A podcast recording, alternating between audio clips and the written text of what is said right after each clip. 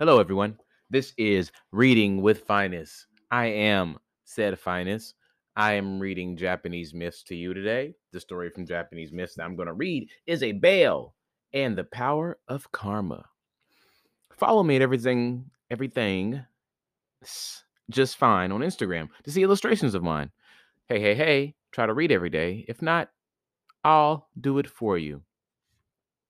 Mm, I think that's about it. Let's, let's get this started. Got plans today. I'm going to go to the Brooklyn Museum. I'm excited. A bell and the Power of Karma. Near the banks of the Hidaka, there once stood a fair famed, far famed tea house, nestling aimed lovely scenery beside a hill called the Dragon's Claw. The fairest girl in the tea house was Kao, Kao, for she was the fragrance of white lilies. When the wind sweeping down the mountain heights comes pre performaland to travel or pre it's like performaland to the traveler. Hmm. Across the river stood a Buddhist temple where the abbot and a number of priests lived a simple and devout life.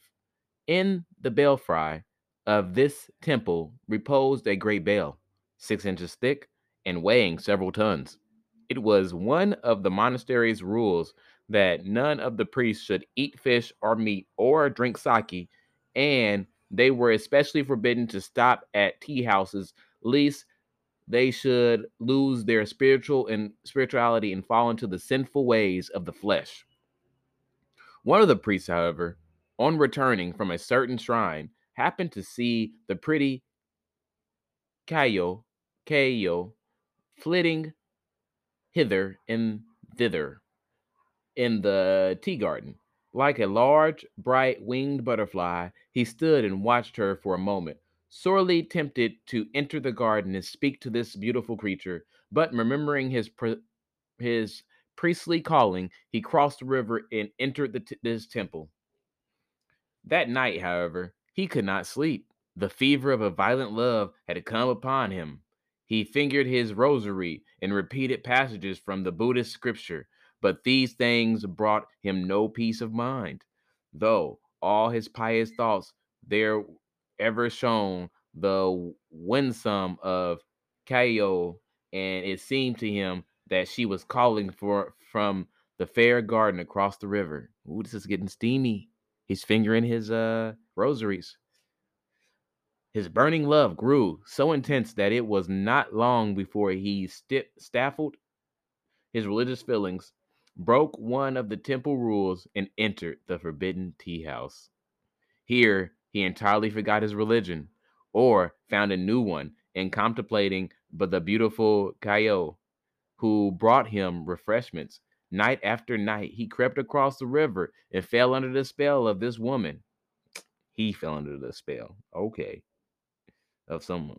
She returned his love with equal passion, so that for the moment it appeared to this erring priest that he had found in a woman's charms something far sweeter than the possibility of attaining nirvana. After the priest had seen Kaio on many nights, conscience began to steer within him, and oh, conscience began to steer within him and to do battle with his unholy love, the power of karma, and the teaching of the Lord Buddha struggled within his breast. It was a fierce conflict, but in the end, passion was vanquished. Passion was vanquished. Though, as we shall learn, not its awful consequence, the priest, having stumped out his carnal love, deemed it wise to deal with Kaio as cir- circumspectacle as possible, lest his sudden change should make her angry. When Kaio saw the priest after his victor- victory over the flesh, she observed the faraway look in his eyes and the aesthetic calm that now rested upon his face. She redoubled her feminine wiles, determined either to make him the priest make the priest love her again or failing that to put him to a cruel death by sorcery.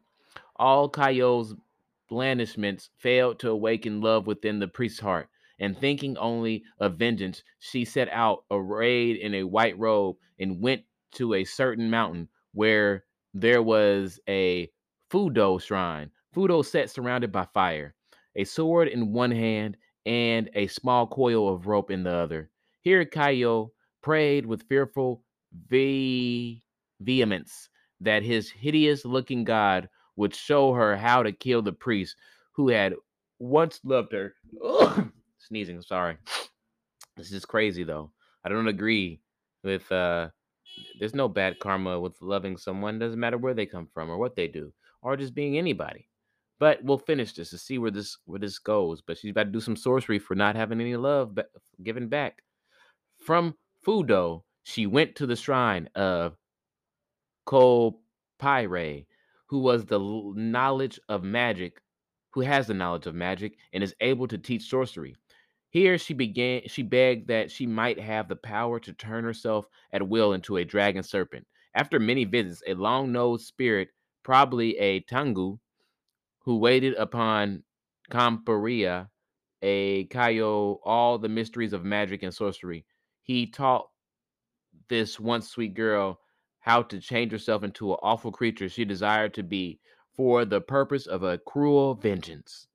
Still, the priest visited Kayo, but no longer was he the lover, but many exhortants he tried to stay the passion of this maiden he once loved. But the this these priestly discourses only made Kayo more determined to win the victory in the end. She wept, she pleaded, she wounded her fair arms about him, but none of her allurements had the slightest effect except to drive away the priest for the last time. Just as the priest was about to take his departure, he was horrified to see Kayo's eyes suddenly turn into those of a serpent. With a shriek of fear, he ran out of the tea garden, swam across the river, and hid himself into the great temple bell. Kayo raised her magic wand, murmured a certain incan- incantation. Yeah. And in a moment, the sweet face and form of this lovely maiden tra- became transformed into a, a- that of a dragon serpent, hissing and spitting, spurting fire with eyes as large as and luminous as moons. She crawled over the garden, swam across the river, and entered the belfry. Her weight broke down the supporting columns, and the bell with the priest inside fell into a deafening crash to the ground. Ko embraced the bell with a terrible lust for vengeance. Her coils held the metal as in a vice. Tighter and tighter she hugged the bell till the metal became to be, became red hot. All in vain was the prayer of the captive priest. All in vain too were the earnest i- i- in- entreaties of his fellow brethren who implored that Buddha would destroy the demon. Hotter and hotter grew the bell, and it rang with the piteous shrieks of the priests within. Presently, his voice was stilled, and the bell melted and ran down into a pool of molten metal.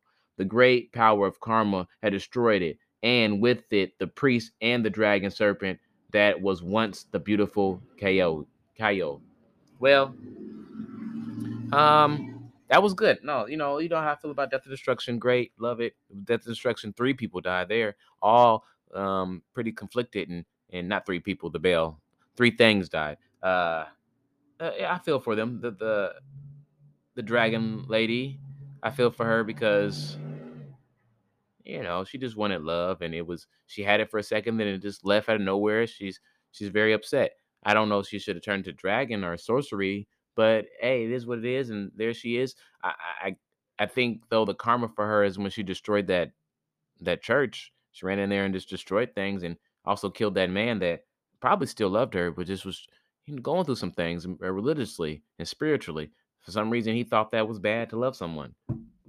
Uh, I feel bad for the priest because, man, closeted lover, just love people. It's okay. You don't gotta be so high and mighty all the time. So it just it happens. The Baal, he didn't ask for none of this. The Baal, she, it, the Baal didn't ask for any of that. It got turned to hot metal. It melted two people, a dragon and a person. I don't know if he wants that blood on his Baal hands. I wouldn't. Uh, well, thank you for listening to Reading with Finest. I'll be back here tomorrow to read to you again. I appreciate you. Uh, today's the day. Follow your dreams. All right.